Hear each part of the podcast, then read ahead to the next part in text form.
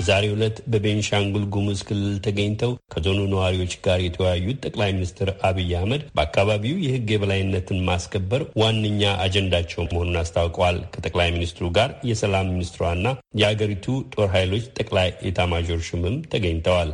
አስቴር ምስጋናው ዝርዝሩን ይዛለች። ጠቅላይ ሚኒስትር አብይ አህመድ ዛሬ በቤኒሻንጉል ጉሙዝ ክልል መተከል ዞን በመገኘት ከተመረጡ የሀገር ሽማግሌዎች ጋር ውይይት ማድረጋቸውን የቤኒሻንጉል ጉሙዝ ክልል ምክትል ርዕሰ መስተዳደር አቶ ጌታሁን አብዲሳ ለአሜሪካ ድምጽ ገልጸዋል። ነዋሪዎቹ በክልሉ ውስጥ እየታዩ ያሉ ችግሮችን ለጠቅላይ ሚኒስትር እንዳያነሱላቸው አቶ ጌታሁን ተናግረዋል።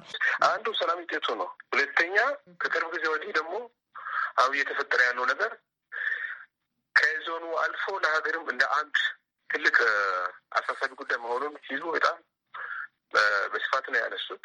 ስለዚህ መንግስትም ይህ ችግር በአጭር ጊዜ ውስጥ ማስቆም እንዳለበት እየተወሰደ ያለው እርምጃ ተጠናክሮ መቀጠል እንዳለበት የሚል ነገር ነው በአጠቃላይ እንግዲህ የተነሳው ማለት ነው። በትክክል የህዝቦችን ችግር ሊያስረዱ የሚችሉ ነዋሪዎች በበቂ ሁኔታ እንዲሳተፉ አልተደረገም የሚል ቅሬታዎችን በማህበራዊ ሚዲያ እያሰራጩ ነው እና በዚህ ዙሪያ ላይ የእርስዎ አስተያየት ምንድን ነው? የተባለው ትክክል አይደለም።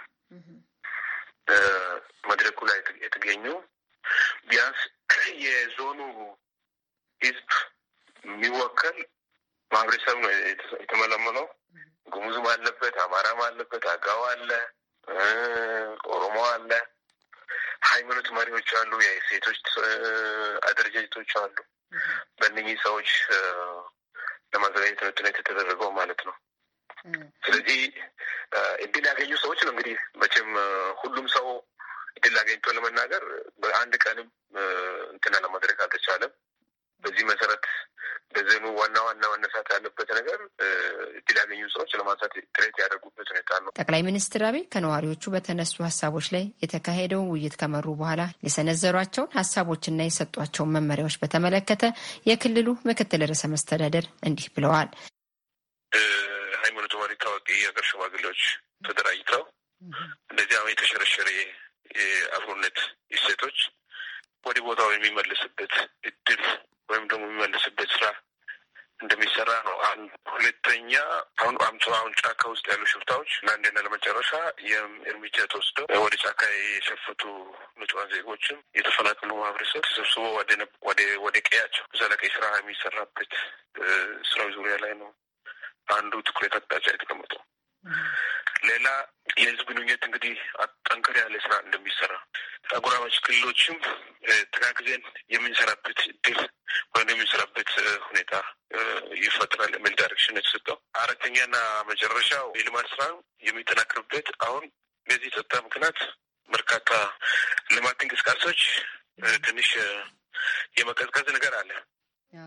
ስለዚህ ያንንም ጎን ለጎን የሚሰራበት ሁኔታ ይፈጠራል የሚል አራት ዋና ዋና ጉዳዮች ላይ direction የተቀመጡ የህግ የበላይነትን የማስከበር ዘመቻው ከክልል እስከ ፌዴራል ድረስ ያሉ አመራሮች አባላትን ተሳትፎ የሚጠይቅ መሆኑንም መነገሩን አቶ ጌታውን አመልክተዋል።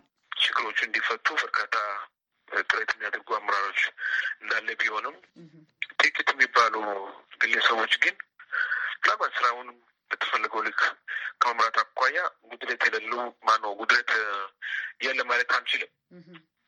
ከዚህ አንጻር አሁንም ይሄ ስራ በትልቅ ኃላፊነት መመራት እንዳለበት የሚል ስራ ነው እየተቀምጠው ማለት ነው።